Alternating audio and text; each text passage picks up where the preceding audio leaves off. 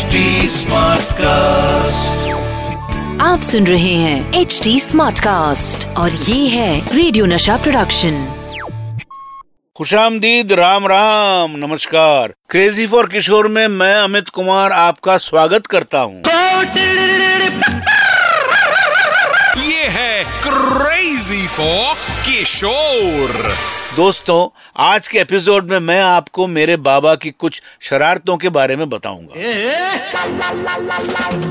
आपको तो मालूम ही है कि बाबा को पढ़ाई लिखाई में बिल्कुल भी इंटरेस्ट नहीं था। अक्सर बाबा मेरे दादाजी यानी श्री कुंजलाल गंगोली से बड़ी डांट खाते थे। तो आज बाबा के बचपन के दिनों के कुछ ऐसे ही मस्ती भरे किस्से सुनाऊँगा जब उन्हें दादाजी से बहुत डांट पड़ी।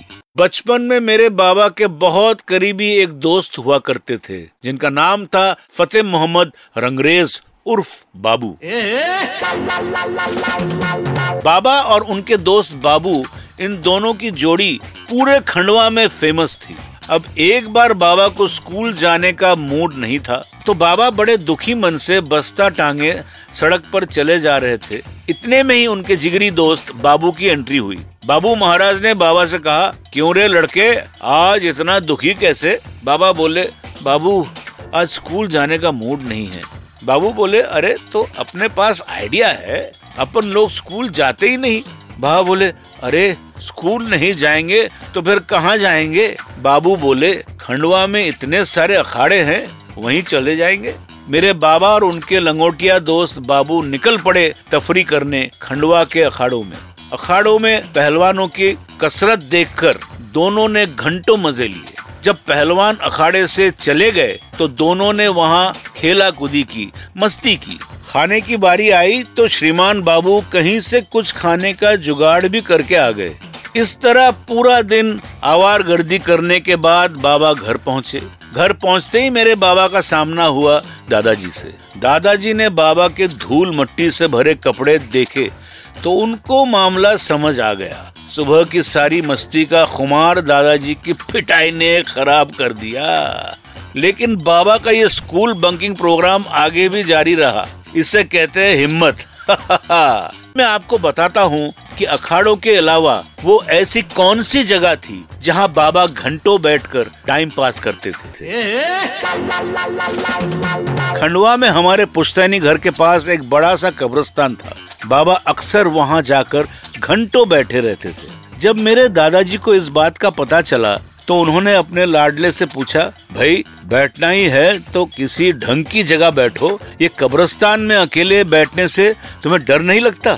बाबा बोले, डर तो मुझे ज़िंदा लोगों से लगता है। मरे हुए लोग तो कितने शांत होते हैं, उनसे क्या डरना? मुझे वहाँ बैठना पसंद है, इसीलिए बैठता हूँ। बाबा के इस फिलोसॉफिकल जवाब के आगे मेरे ग्रेट ग्रैंडफादर भी चुप हो गए। बाबा की कई ऐसी आदतें थी जो आम लोगों को समझ नहीं आती थी, लेकिन उन सब बातों में काफ़ी विजडम था, ज्ञान था, सच्चाई थी। दोस्तों, हिंदी फ़िल्मों के ग्रेट कॉमेडियन जॉनी वॉकर और मेरे बाबा ने साथ में कई फ़िल्में की। कई फ़िल्मों में बाबा एज अ प्लेबैक सिंगर काम कर रहे थे और जॉनी वॉकर साहब एज एन एक्टर और कुछ फ़िल्मों जैसे चार पैसे, नया अंदाज हंगामा में बाबा और जॉनी वॉकर साहब ने एज एक्टर साथ में काम किया। अब जब दो क्रेजी साथ काम करते हैं तो काफ़ी सारी क्रेजी बातें भी होती हैं। तो ऐसे ही एक बात हुई जब बाबा और जॉनी वॉकर साहब किसी म्यूज़िक कॉन्सर्ट के लिए मॉरिशस गए हुए थे। द ईयर वॉज़ 1968 शो खत्म करने के बाद बाबा और Johnny Walker ji Mauritius airport में बैठे हुए थे because the flight got delayed of bad weather वहाँ ये दो क्रेजी लोग बातों में बिज़ी थे कि तभी मेरे बाबा को दूर एक लंबी दाढ़ी वाला एक फॉरेनर दिखाई दिया। बाबा के दिमाग में उसी वक्त एक खुराफात सूझी बाबा जॉनी साहब से बोले, जॉनी, वो लंबी दाढ़ी वाला बंदा देख रहा है? जॉनी साहब बोले हाँ दिख रहा है। बाबा बोले, अगर मैं उसकी दाढ़ी खींच दूँ तो तो जॉनी साहब बोले, क्या पका रहा है? ऐसा हो ही नहीं सकता, तू कर नहीं पाएगा। तो बाबा को और कॉन्फिडेंस आ गया। वो बोले, नहीं, अगर मैं दाढ़ी खींच दी तो तू मुझे क्या देगा? जॉनी साहब बोले, चल, अगर तूने दाढ़ी खींच दी तो मैं तुझे पाँच सौ रूपए दूँगा। बाबा बोले, ठीक है, पाँच सौ का नोट तैयार रख, अभी देख, मैं दाढ़ी खींच कर आता हूँ।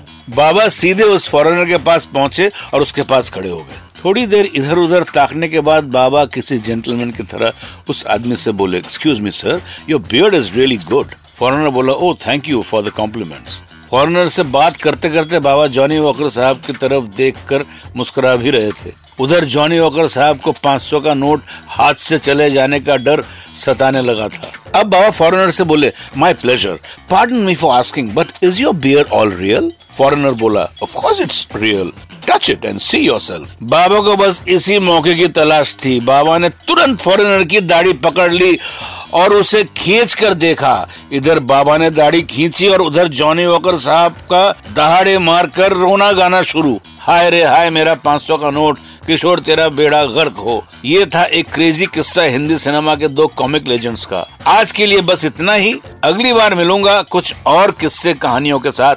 तब तक स्टे हैप्पी स्टे क्रेजी जय हिंद।